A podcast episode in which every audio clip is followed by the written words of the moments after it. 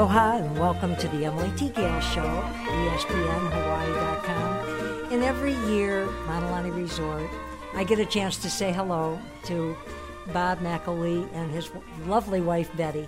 And um, I met Bob probably 15, maybe 20 years ago. Long time. And at the time, he was a referee for the NFL, and he had a long career with the NFL from 1976 to 2003. And Bob, you correct me if I've got dates wrong. It's up 2002, but you're close. 2002. So I, I knew Bob was here. He comes to the Mauna Lani Resort every year, and the other day, uh, a mutual friend of ours was at at Bob's door and said, "You know, they're leaving next week." And I said, "Oh my goodness, I haven't had my annual conversation with with Bob. Uh, I love talking to him each year about." The, the life he, he lived lived as an NFL referee, but he, he did it on weekends. He really he was in uh, heavy construction. Oh, Cat- Was it Caterpillar? Oh yeah. Well, no, we built uh, water water treatment installations and uh, deep, deep pumping stations for the Army Corps of Engineers, that kind of stuff. And then every weekend would head off to an NFL football game for Uh, twenty some years. it was, and uh, I'm married uh, almost 56 years now, and my wife hasn't thrown me out yet, which is a miracle. And you were officiating uh, of some capacity for 41 of those that years. is correct. And right. 27 of them were with the National Football League. And, right. and uh, Bob was a football player himself. He played for the U.S. Naval Academy. And we're going to get into uh, some of this, but uh, he's going out to dinner tonight, so we're going to not talk as long as we usually do. And I listened to the show I did with Bob last year, and there was so much good information. I'm going to rerun it, and we're going to catch up with what he's been doing of recent. But what I loved, uh, Bob, when I listened to last year's show, we talked about replays and things that you thought should be do- done differently, and your feeling about replays, and there was a lot of great stuff in there, and, and we will rerun it. I think people will find it very interesting. But um, some of the things I do want to ask you about back in uh, October or whatever, whenever it was when they had the replacement referees. Right. Josh Pacheco, who is our program manager at ESPNHawaii.com and does a five day a week show and also broadcasts a lot of games, and he's just a wonderful Uh-huh. broadcaster. I, I wish you could have gotten a chance to hear him sometime this year, but. Uh, he wanted to get in touch with you, and we were trying to track you down, and and then eventually I got an email from you, and you were um, on a cruise. was on a ship speaking in Europe when all that Yeah, and so that's where you're headed to next week too. so update us a little bit. What that sounds. Uh, uh, first of all, it's just wonderful that you and Betty get to take the cruises, but. Talk about what you're talking about on the cruises and where you're going on this next one and where you were on the last one. Well, gosh, uh, it's an opportunity that I was given by the NFL Players Association many years ago uh, when they signed a contract with Norwegian Cruise Line. And they sent players on the Norwegian cruise lines, gave Norwegian the right to call them NFL Players Association cruises. Uh, on those cruises, I met Ray Nitschke and for the Green Bay Packer Hall of Famer and we became very close, his wife Jackie and, and my wife and I. And we did that for a number of years. And when that stopped, uh, Ray and I did them together, just the two of us, for a number of years. Alaska, uh, Scandinavia, Russia, wherever. Unfortunately, we lost Ray to a heart attack probably five or six Oh, years okay. ago. I'm sure the Green Bay folks know that. But he was a really neat guy, and I was privileged to be able to do that with him for a number of years. And what we do on the ships uh, is really what we're trying to do here, Emily, and that's give the people things that the press and the uh, media don't give them. Take them inside. Give them an idea what happens in the huddle. What happens when the coach is unhappy? What happens when uh, the players are bantering back and forth? We try to bring the people into the game rather than watching the game. And uh, on the ships, I get tremendous reception. I get lots of ladies, which is really surprising. I had the funniest thing happen, I have to tell you. Uh, one day on the cruise, the title of my talk was Superstars because I used to do the Superstars TV show. So everyone walked in, and before the my talk starts, I always talk to the folks in order. Lady was sitting in the front row, and she said to me, "I said, hi, how are you? Fine." She said, uh, "Well." What uh, constellation are you going to talk about today? She said, I am so interested in the stars and the constellations. And I laughed. I said, "This isn't superstars, super celestial stars. This is athletic superstars." But I said, "But I tell you what, you stay and listen, and you see if you like it." And by golly, she stayed through the whole thing, and she came back for every one I did on the whole oh, cruise. Wow, that's is wonderful. That funny or I what? love that. It's, is that funny? It's Bob what? McElwee. We were speaking with and Bob again was a, an official, a football official for 41 years, and 27 of them with the National Football League. Uh, 1976 to 2002, and and the Super Bowls that you did, okay, 1988, 1994, 2000. That is correct. Those three. And you were the head official. That is correct. Uh huh. And I think what's interesting, it'll be when people hear the show from last year, but you mentioned in before that you are graded after every Oh, every game, your life. Every and that's how you get to be to that Yes. level because they're grading every play, Right. every call you make. Every play of the season is graded. So if you work, the number of games that you work is going to get into about 180 plays a year. It's over 3,000 grades a year. The, the uh, films are graded, the game films are graded in New York by a staff of retired officials, retired coaches. Each player, each official gets a numerical grade for each game. So at the end of the season, the computer spits out the men in each position. I happen to be a referee. There are seven positions, 1 through 16.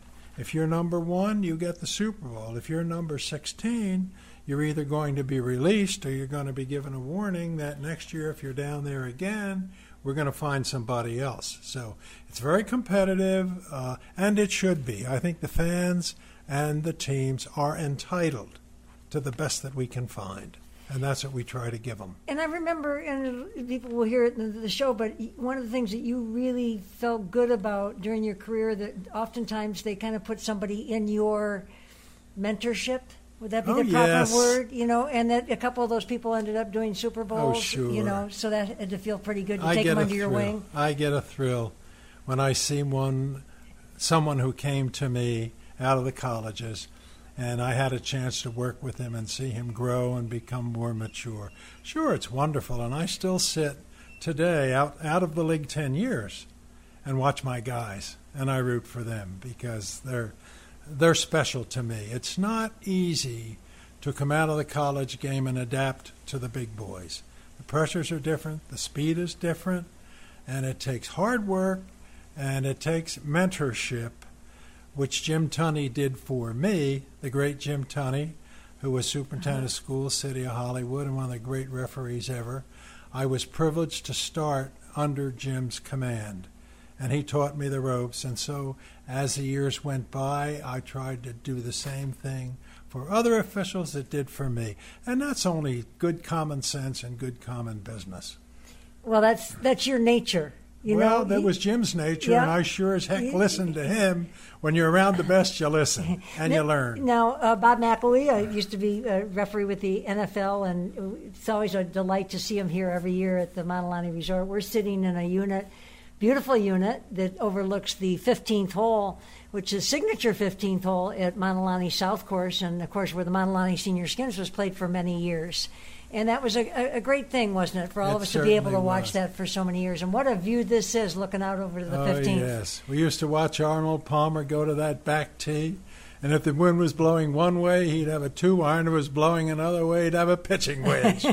I mean, it's a, it's one of the great holes of golf. It really is. Probably one of the most photographed holes in golf, and this is where the final skins, uh, Mauna Lani Senior Skins, was won by Gary Player in a playoff. Yes. And I had the most wonderful picture of Gary and his grandson right after that, that win. But those were very special times, and this is uh, these are very special units. You happen to stay in a unit that's right below the one I'm in, Yes. which belongs to some good friends of mine. We now have it on the market, but that we've all had a lot of rendezvous here, and Oh, we call it the Sunset Ohana. I think sometimes we get a little noisy, but well, no, this is it's a happy group that comes up here, isn't it? the Kohala Coast is the best of the best, and I wouldn't journey all the way from from New Jersey, all the way out here every winter if this wasn't the best of the best, and it is. And how many years have you been coming here? Probably twenty or twenty. Okay, I think I messed you the, about 20 years ago. Emily, I was I discovered the Hawaiian Islands in the late fifties when I was in the service,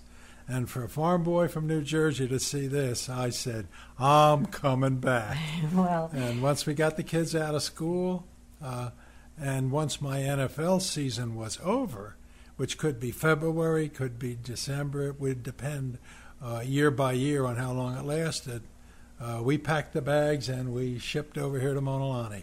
well, when I heard you're leaving tomorrow, I felt kind of kind of bad because uh, you're going to miss the great ukulele festival Oh, over at Queens so- Marketplace, and I see you there every year. You've always enjoyed fun. that, haven't you, That's with Danny so fun, and and there's so much tradition and and and love and uh, beautiful music involved in that that you can't find that anywhere else in the world. an annual event. Nowhere. And I always used to see you and Betty there each year. Oh, So, yes. well, you'll be there in spirit when I'm there Yes. Saturday morning taking the ukulele lessons. so, it's Bob McElwee we were speaking with, and uh, Bob and Betty have been, as Bob said, been coming to the Big Island of Hawaii for many years, and. And since he's retired as an NFL referee, as he said earlier, he's been taking these cruises and giving lectures. Well, you did that before. Why, uh, when you were doing that with Ray, was that like after 2003 or something? Or well, you do- Ray and I started doing it actually while I was still an active no official. kidding. Okay. and and we did it for many years. Uh, when Ray passed away, uh, I kind of stopped doing it, but someone asked me if I would like to do it again. So last year, my wife and I spent over three months on the water. Wow. But opportunities to go to Europe, and now we're going to Southeast Asia, uh, are culturally magnificent to give us a chance to find out how people around the world live and how they think, and, and also an opportunity for me to kind of relive what I was doing because on Sunday afternoon I was in my glory. That was my thing. And I get a chance to relive that. We have some beautiful uh, tapes that we look at, and we just talk about football and give the folks a chance to hammer on someone who they may be yelled at for all those years. Really? Then, Here he is, come and get him. So it's a lot of fun. And and I, I think it's just like I love talking to you every year. I love the stories and, and you know your enthusiasm. And like right now, your eyes are just sparkling when you're talking about how much you love that life. So you said there were some of the things that people don't get, you know, by watching the game. Like, what about when the coaches are mad or the players bantering with each other? Give us a little brief overview of some of those conversations that you have for well, the people uh, on the show. Some of the conversations I can't repeat. okay. but it it is uh, it is fascinating to see uh, the best athletes in the world and how they react to the pressures and how they react to the different things that happen. Uh, and of course, uh, the game has to be controlled and the game has to be kept safe. And that's no easy task with the size and speed of these fellows today. But we have a lot of fun out there. I think we talked before. Uh, Walter Payton used to steal my flag and untie my shoelaces, and oh yeah, we, no, no, I don't remember Oh, that yeah, story. lots, really. lots of lots of stuff goes on out there that people don't know about. That's Walter. Why Walter was such a great player, because Walter had more fun on Sundays than anybody else on the field.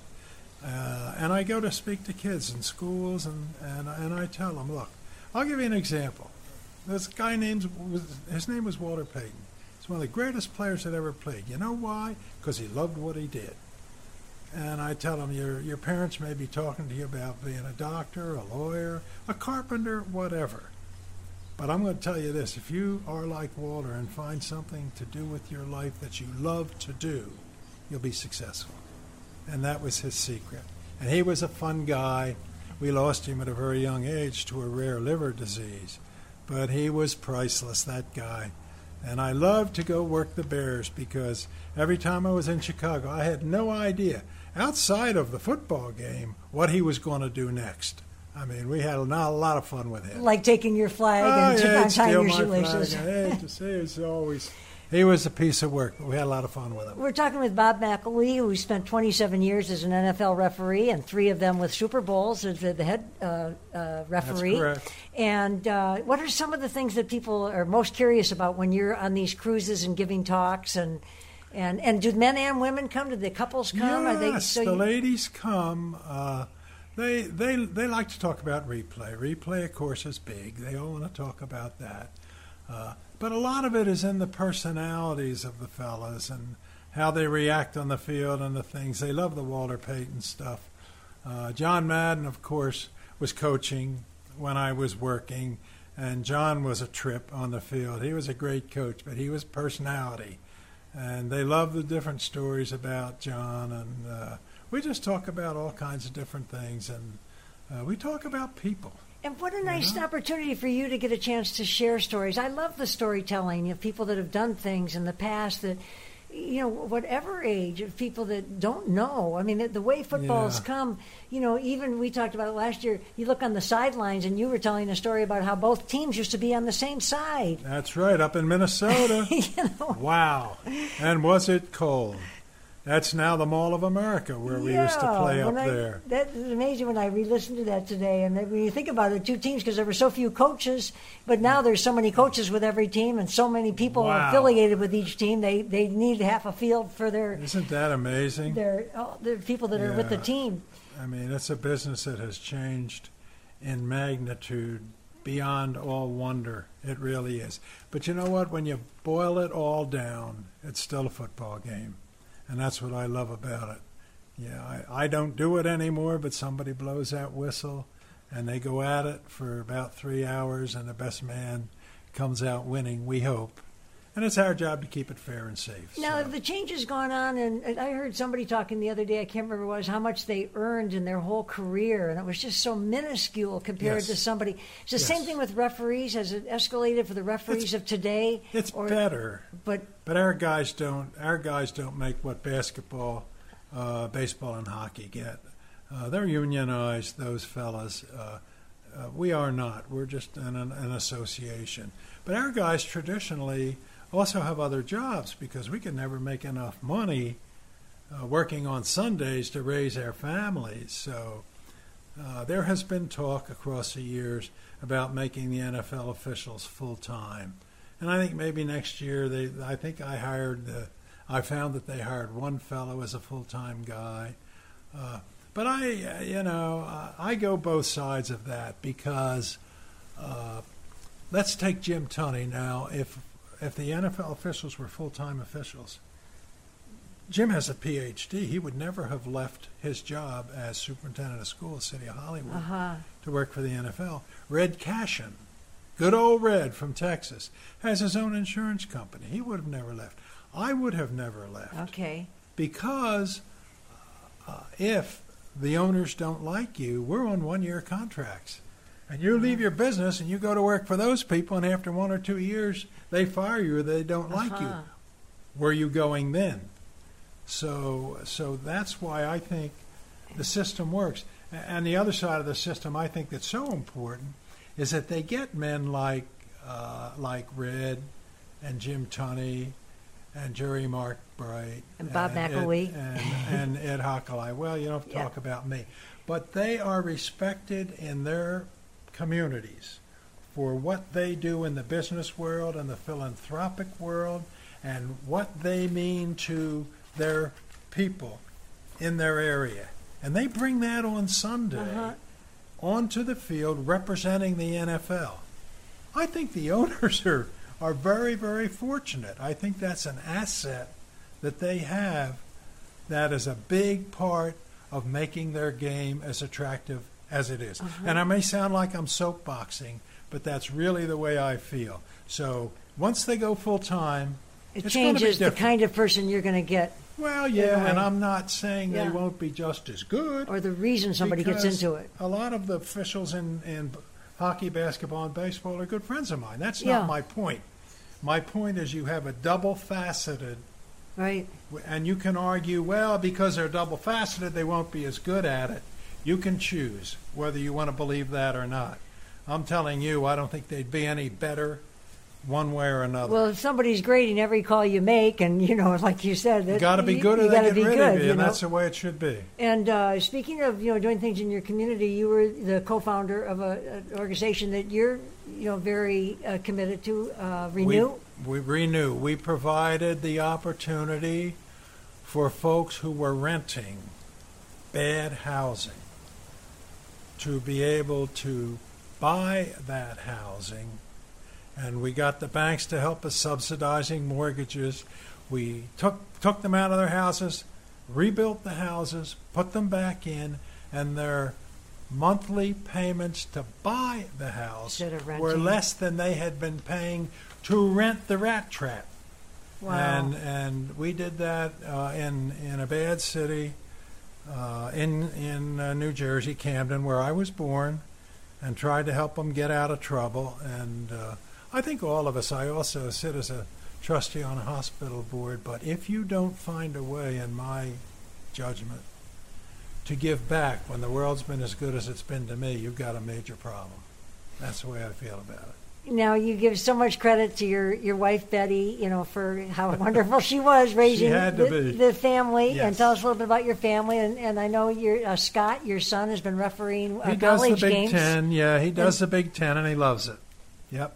And is he looking to move on to? No, he loves the college game. And I remember what you said. What he loves is he's home on the weekends. He's home. Well, Or he's Sunday. home on Sunday. On but Sunday. We never were.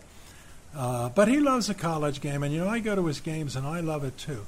The kids, the 300-piece bands, the enthusiasm. You go to Wisconsin, or you go to Nebraska, or you go to Penn State, or whatever. Wow! I mean, it's we in the NFL. We have the greatest players in the world but the enthusiasm and the participation of the kids in the college game is out of sight. It really is. And and if you listeners have never been to a major college football game, do it. And don't go out to get a hot dog at halftime. Watch the band. yeah, we spent uh, growing up going to uh, University of Michigan games. So Oh yeah, and an Ohio incredible State. place that it's was. Yeah. just- and and I'm not criticizing the West Coast because they have great football too. Now you were talking about uh, replays earlier, but when Josh Pacheco, you know, wanted to get in touch with you this fall, and you were on one of your cruises giving talks and, and enjoying see, sharing your life stories with people, and also learning about how people live other places. Uh, How did you feel about the uh, replacement referees, and, and what any comment about what that? Well, they did the best they could, but they weren't qualified to be there. And I don't think the NFL did a very good job of handling that at all. And obviously, in the end, uh, they had to hire the regular officials back. You can't work at that level. You can't even go into that level as a new official into the NFL and really be good and effective for two or three or four years. That's a different thing. Do you think they thought it would work, or what do you think was? I can't speak for them, Yeah. Emily, and I won't speak for them. And you them. speak highly of Roger Goodell, don't you? oh yeah, they're good people. It was just, in my judgment, highly mishandled. Those men, those replacement men, were not qualified to be doing what they were doing, in my judgment. And when you were watching, did you see some of those games? Were you on the ship all the time? You know, the reason I didn't was I was over in Europe Yeah, so speaking on a, so. on a ship, and then the people would hear about things, and they'd get after me and say, "What about this? What about that?" I'd say, "I I can't help you because I wasn't there." But the replacement guys did the best they could. Uh huh. It wasn't their fault. They just were. Where did they come from? The replacement guys? I guys. have no idea. Oh, interesting. So they weren't from college They weren't the or major guys. No, the major guys Huh. weren't working. I'm sure they were all uh, committed to their major Yeah. college schedules. It's the Emily T. Gale show here on ESPNHawaii.com, and we're speaking with Bob McElwee, who's got his last day here on the Big Island. He comes Oh, every year gosh. for over 20 years. He's been coming and staying at Mauna Lani Resort with his wife Betty, and and they're they're taking off tomorrow to go on a cruise where he also gives a lot of talks, as we've been saying. So, just a little bit about. Uh, oh, I know. I wanted to ask you, Jerry Green. Did you ever meet Jerry Green? He was a writer with the Detroit in Detroit. He covered every Super Bowl I'm afraid I have not. including the this last one. So that's a lot of Super Bowls he's covered. I think there's only a couple writers that have covered every every Super right? Bowl. Yeah. Yeah. So I've had uh, some chats with with uh, Jerry, but I, I haven't asked him. I'm gonna have to ask him about you because I'm sure he remembers Bob McElwee. So that'll be fun to to get his feedback on it. But he's a he's a pretty uh, what do I want to say? One of the old kind of writers, you know, from the old like Jim Murray and The old school. Joe Falls and you know people of the old school exactly. You see a difference in that in the writers because of course you've read a lot of You know, sports I don't, columns I over don't the years. interface with them. uh huh. But you read their So- work and oh yeah, I read their work. Oh, well, it's a different game today, and, and it has to be analyzed and covered in a different way. But as I said before, it's a football game. It all boils down. You can you can get as excited as you want about this, that, or whatever. When they kick that football, it's just plain old football game, Uh-huh. and that's what I loved about it. And you grew up playing football. Oh, sure. You know, I was in my, I was in my element on the field. Okay. Yes. And you played center for U.S. Naval uh, Academy? Center and linebacker. In my day, you played both ways. If you left the field when I was playing college football, you could not come back till the next quarter. So it wasn't two platoon like you see today. You played both ways, Oh, wow. I and no no face masks when I played. No Yeah. bars. Yeah. No, That, that just, nothing. That reminds me of like I used to watch a lot of hockey games where nobody wore face Right. masks. You know, No. I loved uh, hearing stories Yeah. about that. No, yeah. so let's talk just a little bit. Bob McElwee, uh, NFL referee for 27 years with the National Football League, and of course 41 years he did uh, football officiating from high school and stuff. I think we have a mutual friend, Joe Theismann. Oh, I think you said you never, you never. Uh, refereed one of Joe's games when he was in high school because he's from New Jersey too, right? right? I did in the pros. But in the uh, pros, but and not we in high missed school. Joe. Joe used to come over here to Mauna Lani. We had A a lot. lot of fun. Yeah, we played yeah. a lot of golf together. We miss him, but yeah. he's, a, he's a fine guy, and also has done a great job in announcing. Yeah.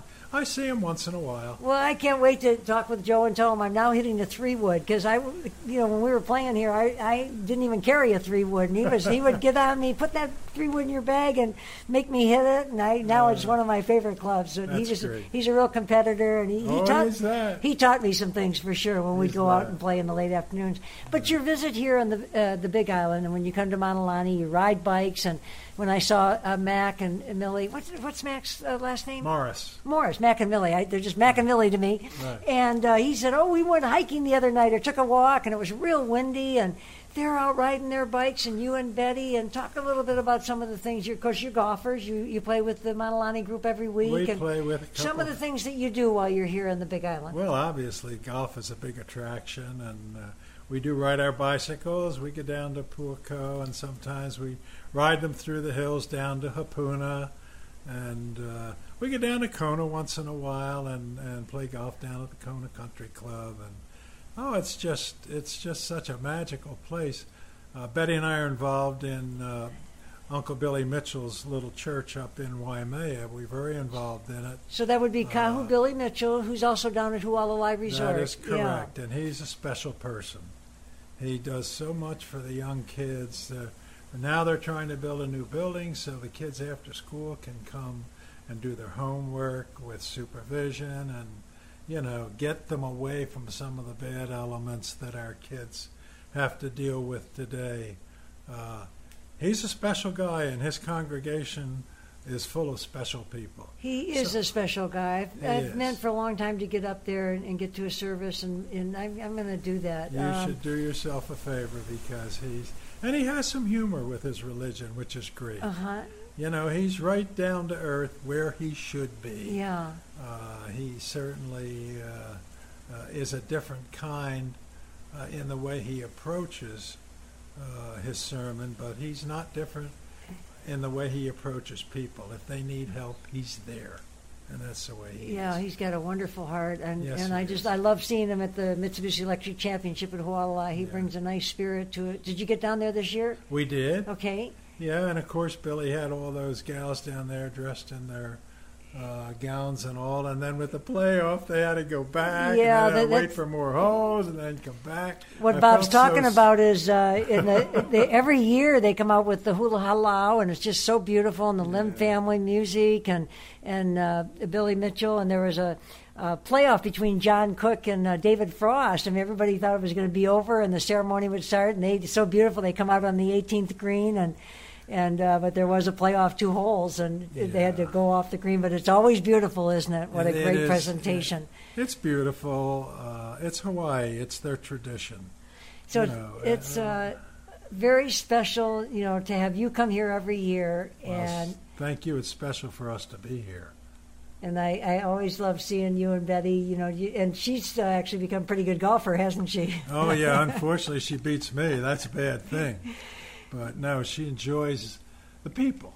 She enjoys the people, and I think that's what drives us as we go around the world speaking on the ships too. And what a nice thing, you know, you're being able to spend so much time together now. You're Yes. just making up for a lot of a lot Making of time that you those a lot of those weekends that you didn't have date night, huh? Wow. Well, for about 40 years, uh, we had no Saturday nights, no weekends for uh, seven months of the year. I just wasn't there. And I worked all week. Yeah. So she pretty much raised the kids and did a great job. So you have it. Scott and Scott, Tommy, and Suzanne. We Okay. have three, six grandkids. They're all great kids. Some in Memphis, some up in northern. I New know you miss them when you're over here, don't you? Oh, sure, yeah. we miss them. I know all their athletics, as all the listeners know. And there's never a better player than your grandchild. Yeah. It doesn't matter whether it's baseball, basketball, swimming, or what. Yours is the best.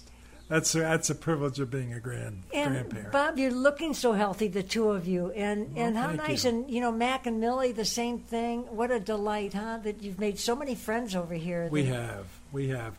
I think we have more friends here than we do at home. To Uh-huh. be honest with you. That's the that's Yeah. the special thing about coming to the resort. And there are people like the group that comes up here for the I call it the Sunset Ohana that comes and enjoys this C two oh four overlooking Yeah. the the fifteenth green and stuff. They're all people that have either bought at Mauna Lani and, and maybe upgraded and some have moved to Kukio and stuff, but they all come back here and they're they're life they've all become lifelong friends and I feel so blessed because I've met so many of them and they've become my friends too and that happens, doesn't it, each year. Yep, that's what Hawaii The Ohana is. grows. It's people. Yeah. It's friendly people, and that's why. It's what makes it so special. It's Bob McElwee we've been talking with, and again, uh, NFL referee for 27 years, from 1976 to 2002. He uh, was the head referee for the Super Bowl three times: 1988, 1994, and in 2000. And uh, you, you you have tapes of this. Do you ever watch those when you were refereeing or anything, or your kids watch them, or the grandkids? I guess they do Uh-huh. some, uh, Emily. I guess I'm a I'm a one and done guy. I'm You've, I'm you, interested you've been there, in done that, right? well, I'm interested in tomorrow. Uh-huh. You know, it was a great privilege. I mean, it's it's almost unimaginable to walk out on the field and know that the game that you're officiating is the biggest game uh, in, in in the history of the sport for that year, and it's going to China, and it's going to Russia, and you're the boss. You're driving the truck. I mean, it's a feeling that uh, you just can't really explain. But the responsibility goes with it, yeah, and, and and you have to be properly prepared, and you have to do it right. And fortunately for me, the good Lord took me through three of them, and I got out of them without a major problem. A lot I'm of quick thankful. decisions, as you said. How many plays a game? 180 now. It used to be about 165. Uh huh.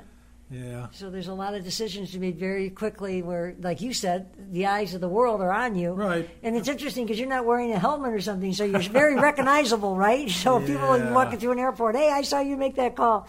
Well, Bob, it's always a pleasure to talk to Thank you. Thank you. My pleasure, Emily, and my pleasure to be back here in this beautiful place. And good Lord willing, we'll be back next year. Well, we thank you, and uh, it's the Emily T. Gale show here on ESPNHawaii.com, and it's such a pleasure to talk with Bob. We're going to run the conversation I had with him last year now because there were a lot of interesting things in there. So when we're referring to things like the place kicker, or the kicker that missed the, the kick, do you remember that? Uh, Billy Camden, or no, what was his name?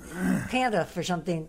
Well, Cundiff, Cundiff, yeah. And uh, I remember in the show we talk about how he said he he changed his pre-shot routine or he didn't stick to it, and we got talking about that. A lot of interesting things in the show. So again, Bob McElwee.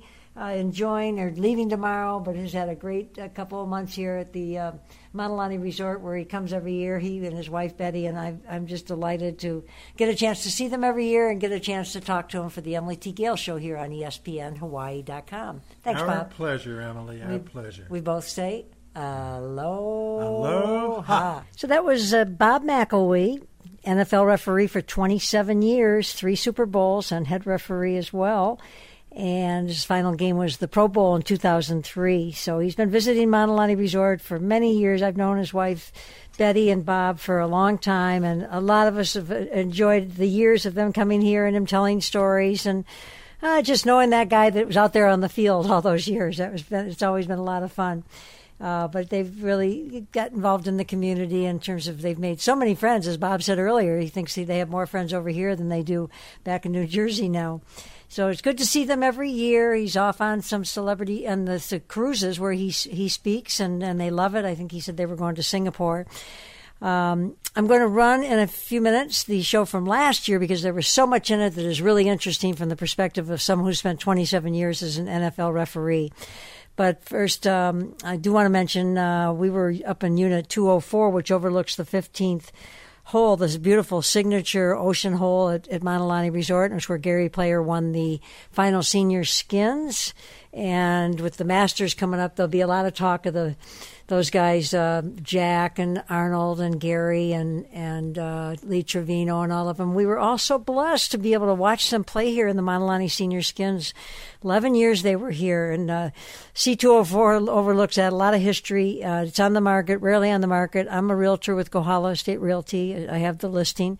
Friends of mine, and I've I spent a lot of time on the lanai of this unit with the Sunset Ohana, I call it, or we all call ourselves, people that gather in the evenings. And this is a wonderful spot. So just uh, to let you know, you can go to emily's.org and find out more about this, this unit being on the market and uh, about Mauna Lani Point.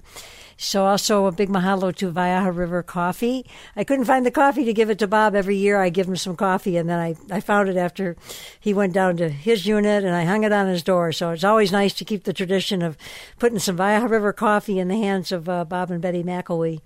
And so I thank them, Chick Dinan, Earl Kunataki, the Kunataki Ohana, they won the People's Choice Award three times and a second place several times up at the Aloha Art and Coffee Stroll. So KonaRoast.com. Dinah will ship it out anywhere in the world. KonaRoast.com. But better yet, go up to the sweet little town of Holualoa. Enjoy all the all the artists there. It's just a great, wonderful little town old time Hawaii and uh, blending nicely with you know some changes that are happening. But one of them that's nice is the street is a little bit wider, and you can walk nicely along the street as you enjoy the community. So, Waiaha River Coffee, pick it up at Dinah's. She's right next to Paul's Place and across from the post office and Holualoa Gallery. And uh, pick up some coffee. You'll probably walk away with some avocados or something because they've always got a lot of everything there. So now I'm going to run the uh, show with Bob McElwee, uh, NFL referee for 27 years, just sharing some stories that we don't ordinarily get to hear about. This was last year's show, but there's a lot of good stories in there about the the life of an NFL referee. Here on the Emily T. Gale Show, ESPNHawaii.com. Well, you you know it used to be I think when you were in your refereeing days with the NFL, you didn't get to stay as long as you do now. No, no, I didn't. But now my wife and get and I get to enjoy this magnificent place and just a great group of people out here. Those who have never traveled to the Hawaiian Islands have no idea what they're missing.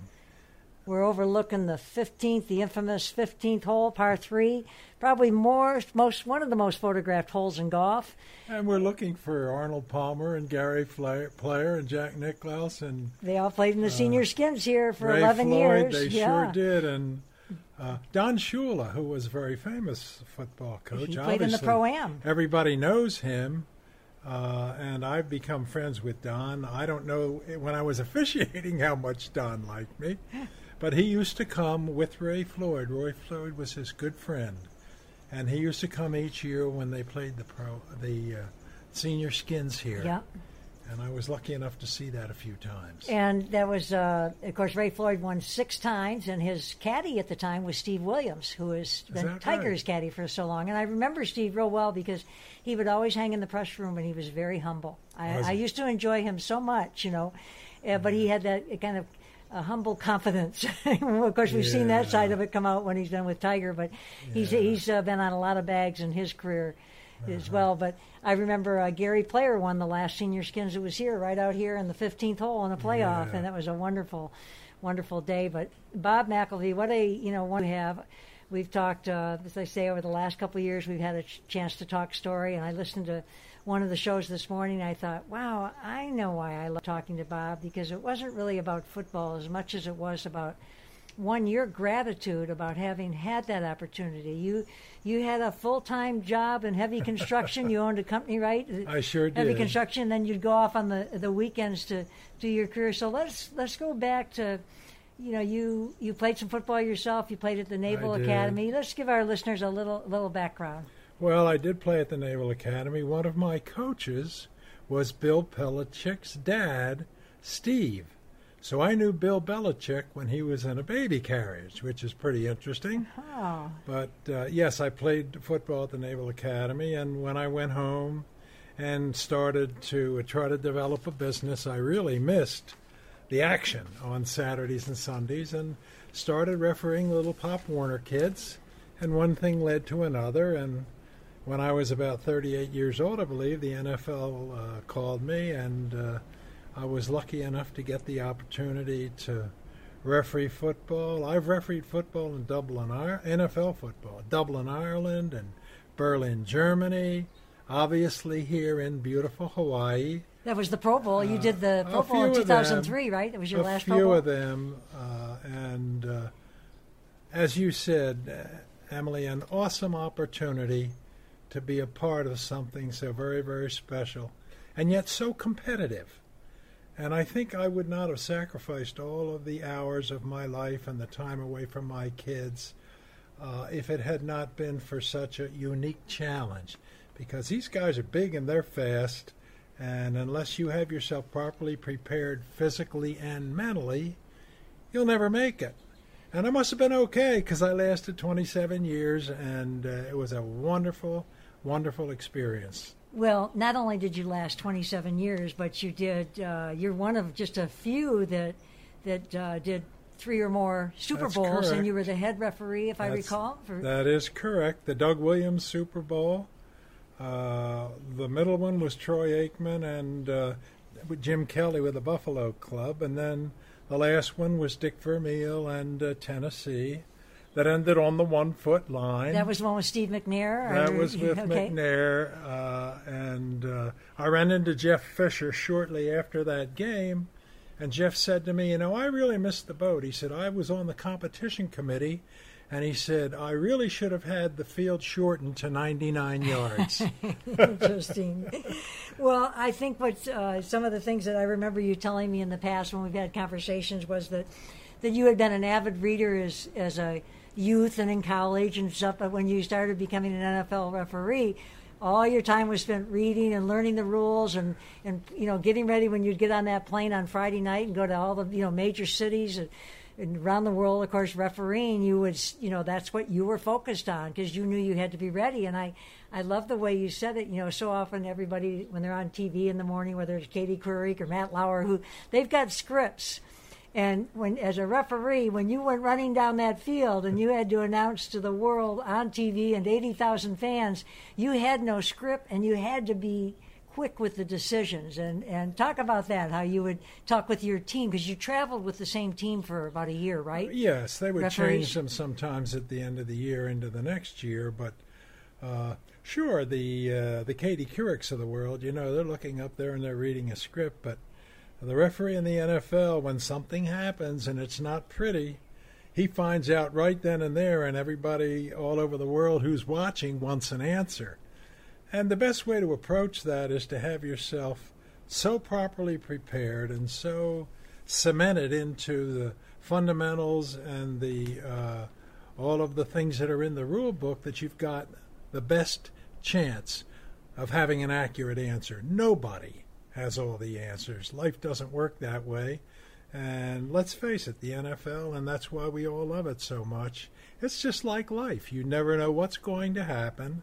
And my gosh, this year in the in the playoffs, with oh my goodness, with those games that turned on such tiny things, and we sit here and remember that the very last play in the Super Bowl could have produced a different winner. So it was a great privilege for me to be able to do that work, and uh, they're still doing a great job with it, and I enjoy the NFL very much. We're talking with Bob McElwee. Bob is uh, we're at the beautiful Mauna Lani Resort, where Bob gets a chance to spend some time with his wife Betty, as they have for many years, and riding your bikes and playing golf and all that kind of thing. But uh, you obviously love sports. As we were walking up the stairs here, you asked me if I'd watched the Duke North Carolina Oh, game. I did go to school at the University of North Carolina. I don't know if I told you that. Oh my but goodness! so sports is such a big part of your life, and and um, you know you said you started uh, coaching uh, Pop Warner before you got into the NFL, but it That's was I get the sense that it was the just mentoring young people Yes. and, and being a part of a sport that wasn't just about athletics, but about Right. everything, leadership, and Right. talk about that. Well, it's it's so important. And back in New Jersey, I'm a part of a scholar athlete supporting group where we tend not only to try to idolize the kid who can run the fastest and hit the hardest, we're looking for the young man who does his studies, gets himself properly prepared. Because the bottom line is, once these youngsters stop playing, whether it's at the end of their college career or the end of their high school career, they've got to go out and make the contribution to the world. And if they're not academically prepared, it's a problem. So we feel very strongly, and I do, and that's why I'm part of that group, that academics is just as important as how fast they can run and how far they can throw the ball. So we try to push that, and we give some scholarships to kids who are not good enough to have the colleges chasing them down the road and saying, You've got four years here, we're going to pay for it. We're also interested in the young man who's an overachiever and doesn't have all the athletic skills, but he's the guy someday that's going to do something great uh, to support humanity. So I'm a strong believer in that sort of thing. So you see a difference from, you know, 20, 30 years ago, just in the, the emphasis on academics, the emphasis on uh, other aspects of being in sport than there were years ago? Because I even see it with uh, the Y State Junior Golf Association. They really Well, put an emphasis on, on a lot more things than, than we were learning in junior golf. Well, sure, and let's you know let's be honest about it. You look at the world we're in today, and how important education is. I think all of us are much more aware today than we ever were of how important it is for our kids to get the proper education. It's become more and more important, and I think it's been revealed much more because of the internet Sure. and the fact that all of us from India to Japan to the United States, we're all linked together now. We really are. And you know, you about kids being prepared, and and when I looked up your you know kind of background, you had there were a lot of testimonials when I googled, and the testimonials were one that you were fair, and the other was that you knew what you were doing. I hope but that so. didn't come from just you know reading the rule book. That came from applying yourself a little bit more, a little bit beyond. And that's really what it takes today, isn't it? Oh, sure. Whether it's in the sport or in the academics. doesn't it doesn't make any difference if you build the proper foundation and you properly prepare yourself it doesn't matter what business you're going to be in you're going to be successful but don't try to get there without that foundation underneath you and without a reasonable education behind you because you're going to have a tough road Did you have some people? Because I remember last year you talked about uh, the NFL that you were put under. Was it Jim Tunney? Jim Tunney was Tunney. my first Kinda your mentor referee. and your he first- was my mentor Okay, and then later on in your career, talking with Bob Al, uh, Bob McElwee, who was a, a NFL referee for 27 years and a, a football ref- official for 41 years. right 41. that's correct And you said that later on that, that the NFL would have you have a few people on your team that maybe they were, you know, could have been cut from uh, being referees, but they said, you know, Bob, work with this person, and they, some of them ended up being in the Super Bowl. oh that's but they right had a mentor, you know, someone like yourself that it took someone that had some capability and probably just needs some shoring up in certain areas. And you talked about running down the field, and you always hate it when the, the huddle of the referees are, are you know trying to figure something out, and you're just like, know your rules. You don't have to do that. That should be that way. And I was so proud last week because three different fellas, the two guys on the line of scrimmage and the deep center fielder, those three men who worked the Super Bowl last week were guys that I trained. Would that be John And, Parry? Was he uh, one of them? No, he was a referee, and I did not train John. I trained the two line of scrimmage guys and the deep center fielder. But uh, yeah, uh, Jim did that for me. When I walked into the National Football League, I was so awed by what I was seeing with the Kenny Stablers and the Franco Harrises and Uh-huh. those people. I thought, wow, what is this? And Jim was so assuring. He said, look, you're here because we see things in you that are special, and we think you can help the NFL be a better league. And so he was patient with me, and he brought me along. And obviously, I became a referee and, and had a good career. So as I got into my later years, I had lots of fellows that came to me that would have things happen to them early in their career that would discourage them. And I would say the same thing to them that Jim said to me You're here because we think you're special. Just keep preparing yourself properly, keep plugging away, and you're going to make it. Now, as a lot of people don't know, some of the guys don't make it. And in the NFL, uh, every official is graded on every play, 165 plays a game. That's about 3,500 plays a year, I guess. And those grades all go into the computer. So at the end of the year, the computer spits out in each position referee 1 through 16, umpire 1 through 16, head linesman 1 through 16. So you want to be at the top. You don't want to be at the bottom. And who's grading it? Oh, a group of retired officials and uh, retired coaches have a large room in New York with huge screens, eight of them. Wow. They watch every play of every game. And that's why, not that I was so lucky, but it's so special to be selected for a Super Bowl because that means for that year you were the best. They had what- confidence at- in you at being what out you there. did. Uh-huh. Do you remember the point in your career where you kind of went from that being a little nervous and, and awestruck of the Kenny Stabler stuff How many to, times to you where you kind of, or was that throughout your career? You had sometimes you felt more confident than others, or Well, I think all of us in our jobs, in our handling of our children, have our good moments and our bad Uh-huh. moments. And it's not officiating in the NFL is just like life. It really is. Sure, there were times when I flew back across the country uh, from a game in Seattle back to New Jersey, where I live, from a game in Seattle or San Francisco or San Diego, and would be sitting on the airplane on that all nighter trying to sleep and thinking about a play in the game that I didn't handle very well and saying, really? How in the world could you do that? But that's it. so you had the same self-talk. and you learn from your mistakes Uh-huh. and you try not to make that same mistake again. But those guys are so big and so fast and they're so quick that it's absolutely impossible for you to get everything right. The challenge is get most of them right. I'm just amazed at the amount of energy and, and you know that referees need to have to keep up with it all. Um, you and I were talking earlier about the Super Bowl recently, and Bob Costas had a show, which I thought was very good. He had a couple coaches. I he had a- saw it and the one thing it. that I felt he was missing, I thought I'd send an email or something.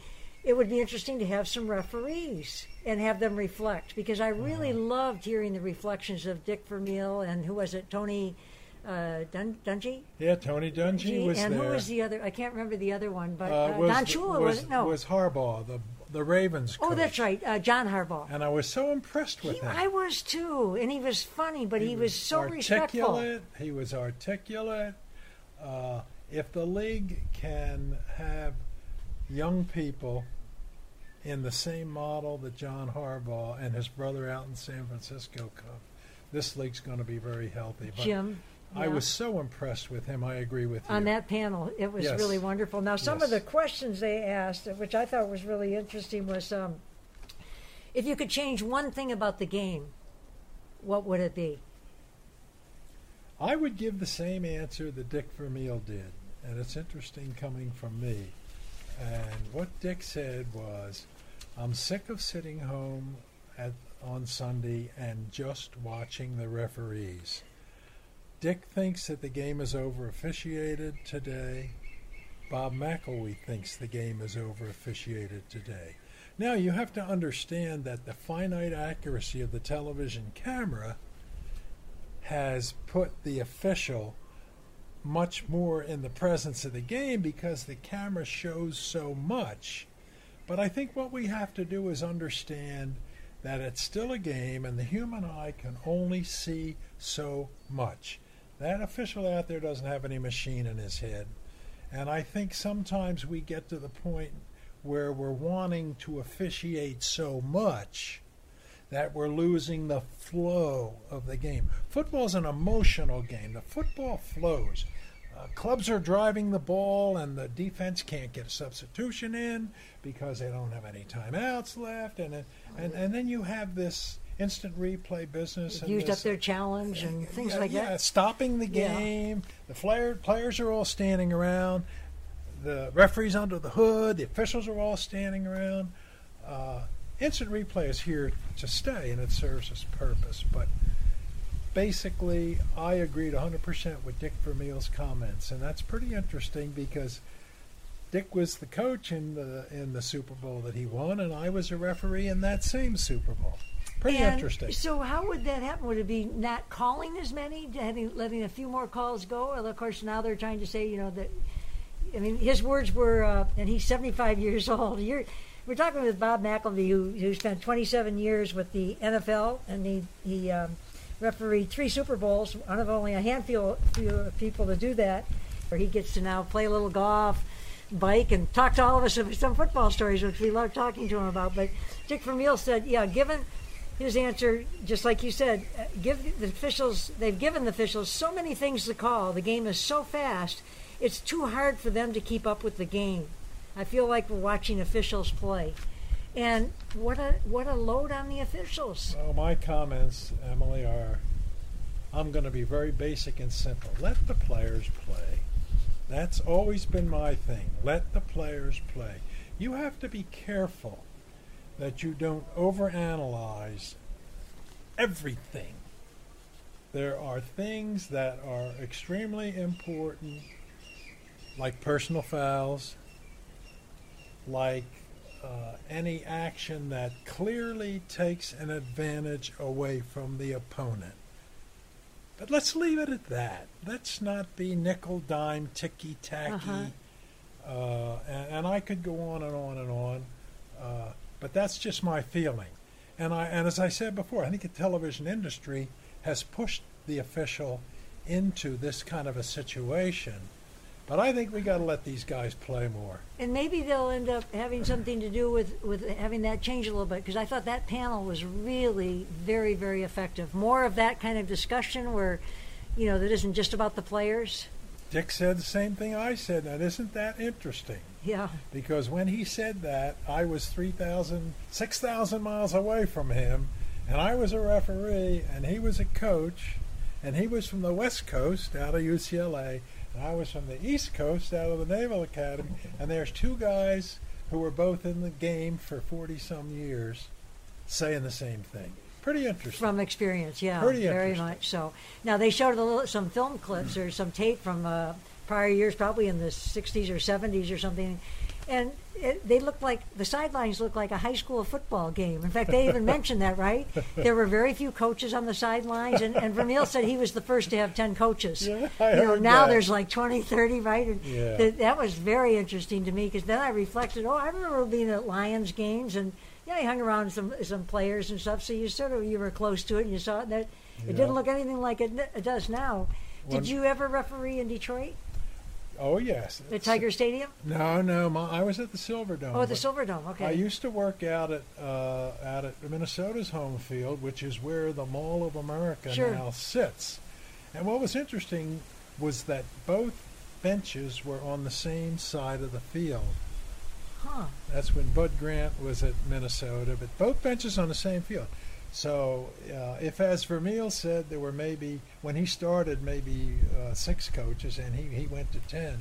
With all the coaches they have today, and all the benches on the They same need side, the whole field. it would there, would- there wouldn't be any more room from Yeah. goal line to goal line. So it's pretty amazing, you know, like everything. I love the history of things. I like to flash back and talk about, you know, what things were like in its day and everything. And and the just well, let's see what what would have been one of the larger stadiums at that time that you would have.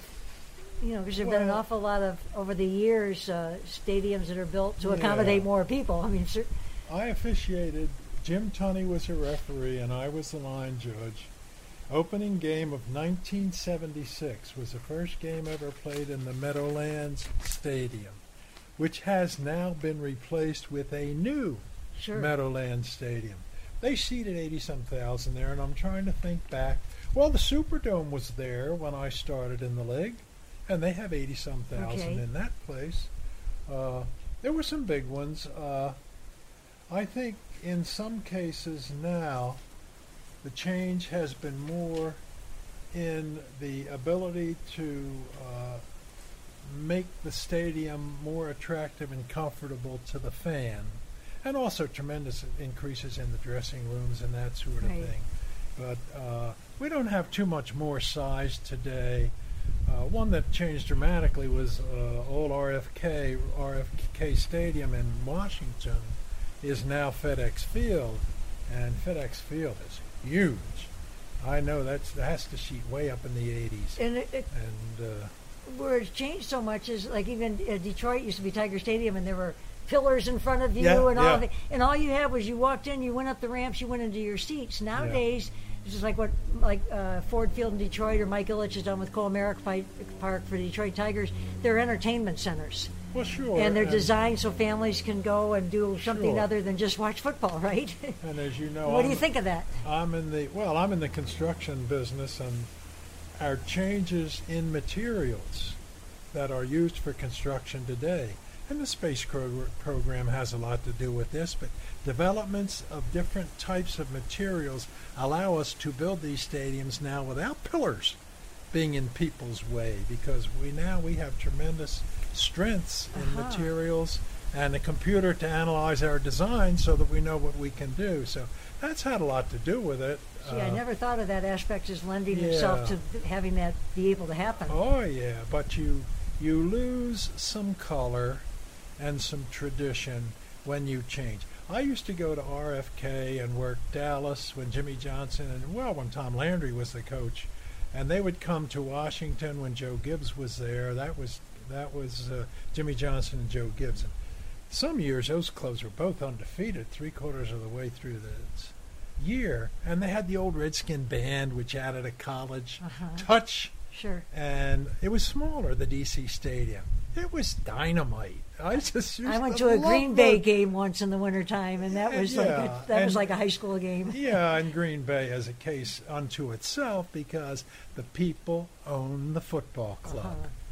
And- Literally? oh yes, Uh, Green Bay is owned by the fans. I did not know that. I mean, I know that they're Oh, heavily. yeah. Uh, uh, The, the fans, the people in the city own the stock. I did not know that. That's an interesting story. I was to Yep. check on that a little and more. And it's a wonderful it's a great place to go anybody that ha- ever has a chance to attend a football game in green bay should take it although if it's a playoff game i worked a championship game there one year when we kicked off at minus 10 so you have to be prepared I do remember it was probably about the coldest You I've been, and I'm be from Michigan, prepared. so I know about cold. University was, of michigan is another Yeah, one that was uh, of course that's where Jim Harbaugh played, right? yeah I think. Uh, it, uh, now, Yeah. speaking of the playoff games, I, I really noticed something that the games uh, were on the same day as Dan Forsman won the 2012 Mitsubishi Electric Championship at Hualalai. Did you get down to the tournament, you and Betty? Uh, i was down yes okay, We and were you there on the weekend, or did you see him I win? was, or I saw it. No, because I was watching football Oh, that okay.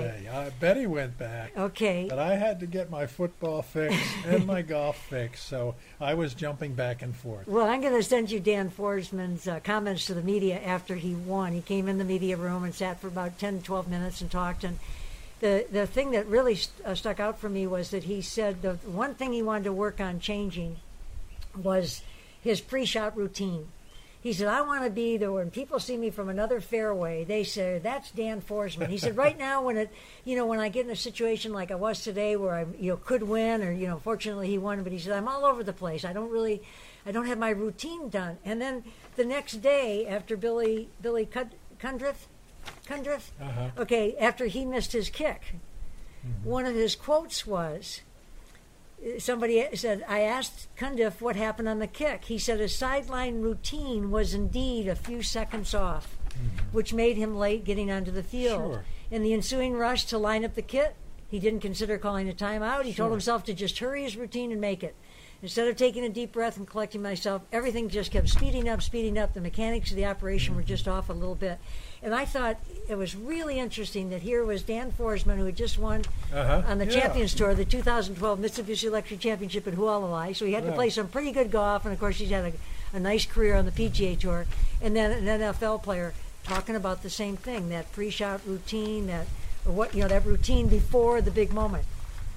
comment on that. And did you have some of that yourself? What you'd have to, you know, talk to your team, Oh, your sure. team of officials about. Sure, I think both of those men, and it's interesting that both of those men are at the very top of their professions. Both of them are, and yet they recognize that there's something that they can do better. And in the case of a guy that misses the field goal, uh, obviously it costs his team because he just rushed his routine a little bit. And that was one of the things that uh, Jim Tunney taught me early on in my career. Is he said this business is a business of concentration and disciplines, and you have to build a discipline so that it's so repetitive that when you get to a Super Bowl, and at the time Jim said that to me, I would never have dreamed that I would be there three times. But when I got there, I think I got there because of my disciplines and my routines, and I think I got through three without a problem with the help of the good Lord, but that's how I got through them because regardless of the fact that the game was going to India and uh, New Zealand and uh, everywhere else in the world, uh, and millions were watching on TV, you just repeat the same disciplines. What Take were the some emotion of yours? out. and okay. the- oh, mine, my disciplines were all locked to concentration. Uh-huh. I mean, I had all these responsibilities when the team was in the huddle. I'm counting players. When the team is on their way to the line of scrimmage, I'm looking at who's eligible receivers and who are not eligible receivers. We have two clocks in pro football a game clock and a play clock. I'm looking as they approach the line is the play clock getting low? In other words, has he only got five seconds left or has he got 15 seconds? Is the game clock running? Should it be running? Should it be off? I'm looking at the down marker. What down is it? Make sure I know what down it is. All of these disciplines are running through your mind all the time. Uh, and if you if you vary from them, you better be careful. You're going to get burned. So it's a discipline. It's a discipline of your concentrations because when you are a player, which I used to be, you also have the physical side. But now that's over. Now this is the mental side and locking your eyesight and your brain in with what you're supposed and to see. And knowing that's your routine. That's Just your like routine. if it's a golfer, And he's you- got his and the, the kicker you- has his. Right, and if you miss, as that as Billy said, if you miss one thing that was part of the flow of your discipline, you might get burned. And unfortunately for him, and I feel so bad for him, but he he admitted afterward that he got out of the flow. Yeah, I thought it You was know, a, great a golfers very honest. Uh, the candor of it was really. I, I learned a lot by reading that. You know. The, the great golfers have such beautiful flow in their swings. None of us have us that are amateur Yeah. golfers. They have it. But you can imagine uh, a guy on the 18th green of winning a, PGA event, and instead of flowing through the ball, kind of jerking through it or going through a little quick, well, it's the same principle. So we in the officiating business have disciplines, and if we don't follow them, the chances are we might get in trouble. Yeah. So uh, when you re- we reflect back over the year now, now years and now fast forward, uh, what do you think? Like Roger Goodell, what do you how do you feel they're handling the, the concussion issue? And I thought he made an interesting comment was that all the studies they're doing, a lot of that is being used. The military is using a lot of that about how to treat concussions and brain trauma. And Oh, they're all over it, which is a Uh-huh. wonderful thing, and it's just not them. The colleges are involved in this. Uh, the government, the government is involved in this. Uh, it's a joint effort. Roger Goodell's doing a magnificent job, uh, and I, as a player, played football with no face mask, and I was a center, and I got Oh. carried out of uh, New Orleans one time into the hospital, and uh, against Notre Dame one time, I ended up in their huddle instead of my own. because Uh, Paul Hornung was looking around, and he had he had eleven green shirts, and there was one navy blue shirt in there. That was Bob, because he had no idea where he was, because he just got smashed in, He stayed in the game? nose and didn't. No, they took me out of the Okay, home and sent me to the up- hospital. That's where I was when they found me. So you played center for the Naval I did. Academy. Yes. Yeah, well, I'm delighted to say that my good friend uh, Jimmy Flynn just walked in joined us for a moment. Hey, Jim. Hi, Jim. How you doing? Say hello to Bob McElwee. I think you guys have met in the past. Yes, I watched them steal donuts. Jim looks like he just played in a championship game because he's got a, s- uh, uh, a knee brace on. Well, I think he's a little bit too old to play, but uh, there was a day I'll bet you that he was a pretty good player. But that's Basketball another, is that's his another game. issue. He- hoops, That's- hoops that's was another- his game. that's At University. issue. Wait, where'd you play uh, basketball, Jim? University of Detroit That's what I thought. Where Spencer Haywood played, right?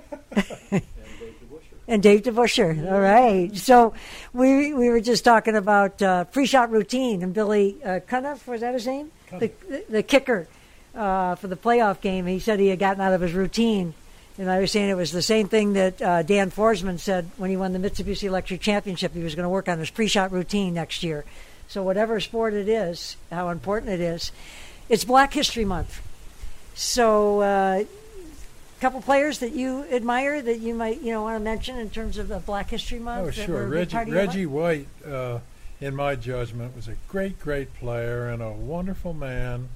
Uh, always interested in trying to help other people. Uh, terrific guy. He and his wife Sarah uh, are just great people. And I remember Roger Craig, who was a fullback at uh, San Francisco for a number of years. What a neat guy Roger Craig was. He was just a wonderful gentleman. But you know what? It's so hard to try to single out anybody. Mike Quick from the Eagles, who does the radio with uh, Ron Jaworski and those guys back in Philly, a wonderful man. It's awful hard to. So you were pretty close with your uh, uh, fellow referees. You were president of the referee, the NFL I Referee Association. yes. How long did you? Well, I did a term, Uh-huh. a couple years. Yeah, and Jim Tunney did a term. We kind of, we all kind of tried to give back Okay. by helping the guys out. Yes. Now let's uh, take a few moments to talk about Betty. How did how did it? Uh, you know, every weekend you had your your heavy equipment business that you did during the week, and as we said earlier, you got on a plane on Friday nights and went off to Right. to referee. And as you were talking earlier, sometimes taking the red eye, coming back home, and right. get ready for Monday. But you transition out of the business world into really being disciplined and thinking and reading your rule book and. And uh, I mean, Betty, what a what a hero she's been to She you. She was a saint because uh, a lot of people don't realize it, but for seven months of the year, the guys that do what I was doing have no weekends at all. I mean, once the guys start in training camp until the Super Bowl is over, basically, uh, our guys are working all week at their own job, and then they hit the airplane on Saturday morning or earlier, and they're gone. They come back Sunday Sunday night late or early Monday morning and off to the office. So the wives really kind of have to raise the kids, and that's a very difficult time for them. And the sacrifices that they made are kind of hidden sacrifices, but there's no way that I could have ever done it, ever done it without my wife. So her reward is to come here in the winter to this beautiful place and enjoy the big island and uh, she's just a wonderful wonderful wonderful person i, I got really lucky Well, I, really think you both got very lucky. I've always loved you. Have a certain calmness to you. Of course, you you have a, a strong faith, i and uh, I think we have a, had a mutual friend you were in a Bible class with, Perry. Yeah. Uh, I forgot Perry's last name. What was his last name? Uh, Ransom. Oh, Perry Ran- Perry Percy Ran- Ransom. Percy Ransom. i just saw him recently what a wonderful christian gentleman and betty and i go to uncle billy's church up here in waimea Okay, I had uh, that would be uh, Kahu Billy Mitchell from Yes. down at Hualalai Resort, and he does such he was on the show last week. wonderful job with the young people up there Uh-huh. and trying to help them stay out of trouble with all the things that are out there today for youngsters that aren't good. Billy is fighting every step to try Uh-huh. to help them see the light and go in the right direction. Wonderful man and a great bunch of young Hawaiian folks up there. We really, really enjoy it. And that. you know he's everywhere. He did the blessing for the uh, Eddie Aikau and the pipeline. You know he's he's got a, an interesting background as far as uh, the surfers and everything. So we're talking with Bob McElwee. Bob was a uh, uh, football official for 41 years, 27 years with the NFL. One of a handful of referees that did three Super Bowls and the the head referee on Mm-hmm. a couple of them, right? And uh, All of 'em. On all of them, they Oh, had referee. sure. Okay, so you you really earned that accolade. so, Bob, some some last thoughts to our listeners. Well, some last thoughts. I And you know, I just let me just say, you've become such a big part of this community too. Over the 20 years you've come here, when you talk about going up to the church in Waimea, you haven't just been a visitor. You've oh, really Oh, become a part of the community too. My my words would be very short, and that's I would just say that I would wish for any youngster who loves sports and is interested in it that they could be as lucky as I've had and had the experiences that I had. That's all. And for those who have never seen Hawaii, my last wish would be I hope you get the chance to come to this beautiful, beautiful place and meet these wonderful, wonderful people that are represented out here. And that's all I have to say. I've been, Well, I've been a lucky guy. And one of these days, we're going to get you down to the farm of Chick, Dinah, and Earl, the Kunitaki Ohana. There's 13 kids. They've been on their land 92 years, but love to get you down there because I know you would really you. appreciate that Thank that local much. lifestyle they have down there. They plant it, they pick it, they package the Waiaha River mm-hmm. coffee. So hope you enjoy that. Thank you. James, Jim, got any questions for Bob? Off the air. Off the air. Okay. All right. That's, that's the most intelligent statement that's been made since you So turned that I just on. have to say I, I love you know Jim and Nancy Flynn here from Detroit, uh, my hometown, and uh, it's great. Uh, Detroit's just getting a lot of lot of good. People are saying nice things about Detroit these days. Yeah, they're it's working it's it. it's really good to see and two winning teams. And did you ever know Jack Berry, sports writer in Detroit? No, I did not. We kind of didn't get involved with the sports Uh-huh. writers. You know, we kind of did our thing. But uh, Detroit's a great city, and uh, they're banging away at it. Yeah. They're coming back. And they what a great inspiration to everybody in the town, right, Jim? So important for the morale of the city, and to have two Yeah. winning teams right now. Of course, Prince Fielder now being a part of Detroit Ti- Tigers is, is a great those- thing. So, those Lions are getting better. oh yeah, They are getting better. They have a great, and great young quarterback and a bunch of really fine young players. and Matt Stafford has better. really gotten into the community, hasn't he, Jim? He's really embraced the fact that he's a Detroiter. So, Bob McElwee, it's always a pleasure every year Thank to sit you. down and chat with you. And I hope we get to see our friend Joe Theismann this year. Jim, have you been in touch with him? Do you know if he's coming? Nancy, do you know? Jim, no, he's not coming. I don't, I don't know. Oh, okay. we all want to take two bucks from him. and you're in New Jersey. Joe grew up in New Jersey. So did He you. was northern New Jersey, but you never officiated one of his high school games or anything. or- No, no, I never did. I'm, la-? I'm laughing. No, Yeah. Joe was Joe's a great talent and a great friend, and we miss him. He used to come over here, as you know. yeah. But he was a North Jersey football player. I was a South Jersey football player, and uh, it's kind of a line across the center of New Jersey, and that's kind of the way it. But kind of like Detroit, you still got that that grittiness to you that I love. You know, that is different from a lot of other cities. So I'm glad you got a chance to say hello to Jim and Nancy. so My pleasure to be It's here. the Emily Thank T. Gale Show here on ESPNHawaii.com. Again, always a pleasure to speak with Bob McElwee every year when he comes to Mauna Lani Resort to visit. And I wish he and Betty uh, some great cruise time now as they head off into the to Singapore. And he gives some talks on the, the cruises. I'm sure the people love them because they're they're both a lot of fun. So it's the Emily T. Gale Show here on ESPNHawaii.com. Want to mention a couple of events coming up. Uh, the Lava Man Waikoloa uh, Sunset 5K Fun Run Walk. I'd hope to get with Susan Nixon. Um, she's doing a lot of this with the Lava Kids and the Sunset Run, but um, it's presented by Bikeworks Beach and Sport. It's a fundraiser for Path, the start and finish at Queens Marketplace, Waikoloa Beach Resort. Waikoloa Beach Resort, longtime supporter of the Emily. Gale Show, and I sure appreciate that. And all the fun things they do at Queens Marketplace, a lot of activities there. Ukulele Festival was just fantastic uh, a few weeks ago, but every day, every evening, it seems like they've got something going on there. And uh, nice, nice crowd at the Ukulele Festival, and just a real good feeling over at Queens Marketplace, and and uh, King Shops too, uh, doing a lot of nice things. So, uh, again, Lava Man Sunset 5K Fun Run Walk presented by White Bike Works on Friday, March 22nd, 5:15 start. Uh, benefit for Path Bike Safety Education Program and the 2000.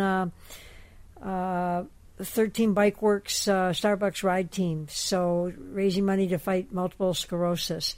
Okay, registration. Uh, you can register and uh, check in right at Bike Works on Friday, March 22nd, or you can register in person right now in Kona or at the Bike Works Beach and Sport at Queens Marketplace. I'd say do that. It's always good for the uh, organizers if people are registered and ready to go and stuff like that. So, uh, souvenir Lava Man towels while supplies last. And you can also go online to Path and get an entry form there or lavamantriathlon.com. Uh, let's see, the Lava Kids. Okay, that's on Friday, March 22nd.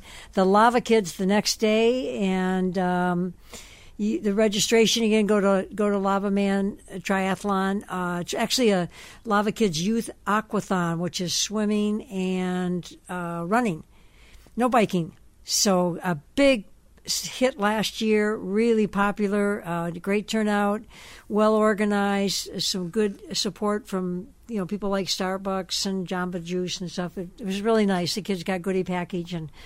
That is, uh, again, go to lava, lavamantriathlon.com for those entry forms. Also, Kaitu Canoe Club is having their first annual golf tournament on Saturday, April 6th at the Kona Country Club and you can reach somebody in regards to that at oh boy i had a number for them. Go to kaitu's uh, website. And i really want to lend support to them. I just love that club because uh, when i first moved here richard's mom and dad uh, wow how they were so wonderful to uh, with that club. And as the kimitete family has done such a wonderful job. So you can call here it is 769-1309 769-1309 kaitu.org. Kaitu is K A I E H I T U. And if you have not been down to Kohanaiki and the beach access, really, I think it's. Uh, um, it's starting, it's blending nicely, and kudos to everybody that works so hard on behalf of all of us in the community. Um, so as we wrap up the show, I also want to give a big mahalo to uh, TV, Channel 6, Hawaii's Aloha Station. Love working with Chip Begay getting some things on, on there in the talk story. And um, what a they got getting some nice programming but they do run news every every evening. And also the talk story follows some of the news i think two days a week and then on sundays. But my favorite is um, 808 keiki tv that's my favorite or keiki keiki 808 tv and it's chips uh, keiki Dakota, Dallas, and Cheyenne are the hosts, and boy, are they ever good! So wonderful. This week they've got uh, the Invention, they've got some Wizard of Oz from up from the Aloha Theater, and what a beautiful job that was done up there at Aloha Theater. I went and saw the play with my friend Chick Kunataki. It was just Jerry, Tracy, everybody. Carol Connor did the costumes and all everybody that helped her, and fun to see people's kids in it. You know, William Wong and his wife and their kids were in it, and then it was unbelievable production. So um, kudos to Aloha uh, Performing Arts and uh, Aloha Theater for a great what three weeks I think that ran. I couldn't believe the energy that, that was put into it. It was a three-hour show, but it it really moved along nicely. So, and also uh, my friend Timo down at the wine market, go to KonaWineClub.com, sign up for their newsletter, and they have a wine tasting every Friday at Kona Commons.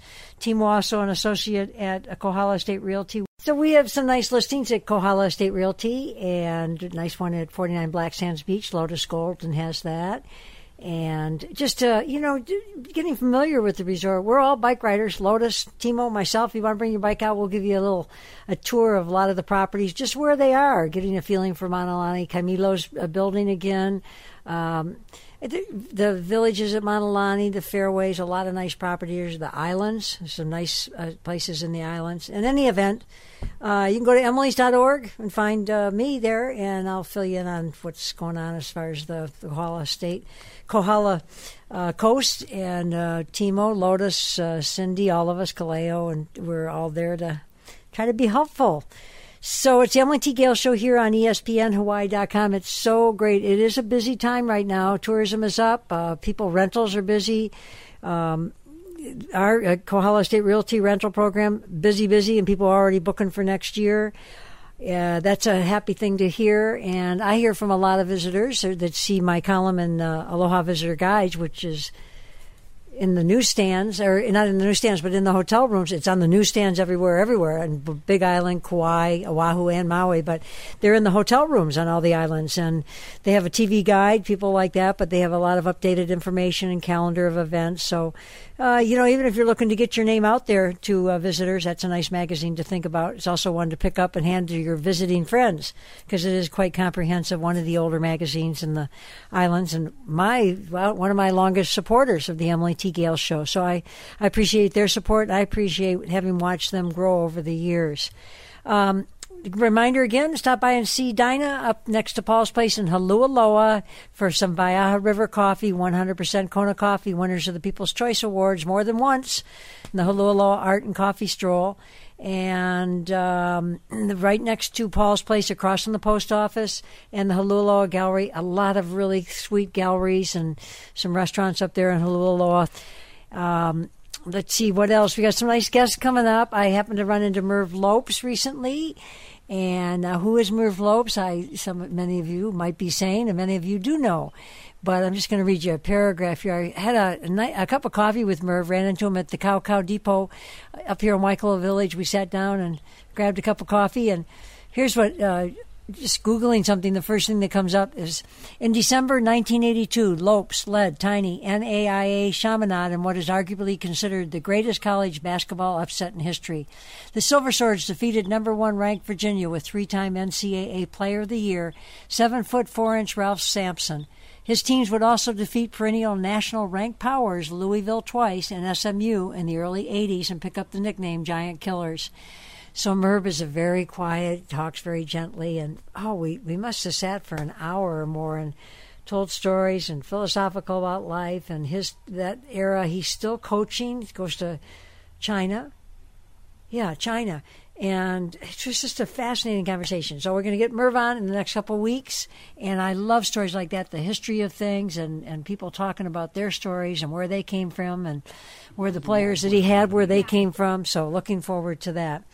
Um, it's the Emily T. Gale Show here on ESPN ESPNHawaii.com. And uh, kudos to Waikoloa Beach Resort. First of all, thanks for their longtime support, but they've really done a nice job incorporating their club memberships. Anybody can be a member out there, but I had somebody, uh, uh, Kelly, the other day, or Carrie, Carrie and Claire, they're members out there and uh, homeowners, and they were talking about the club championship and the, the little the uh, the special events they've been having and congrats to to Carrie for uh, being runner up but they're enthusiastic people that are the club members and I think it's a nice thing that they they've done is shape a club membership that's open to people that live at Waikoloa Beach Resort or otherwise so open to everyone. Thanks everyone for listening to the Emily T. Gale Show here on ESPN ESPNHawaii.com. You can find me at emily's.org and um, about a bunch of different things.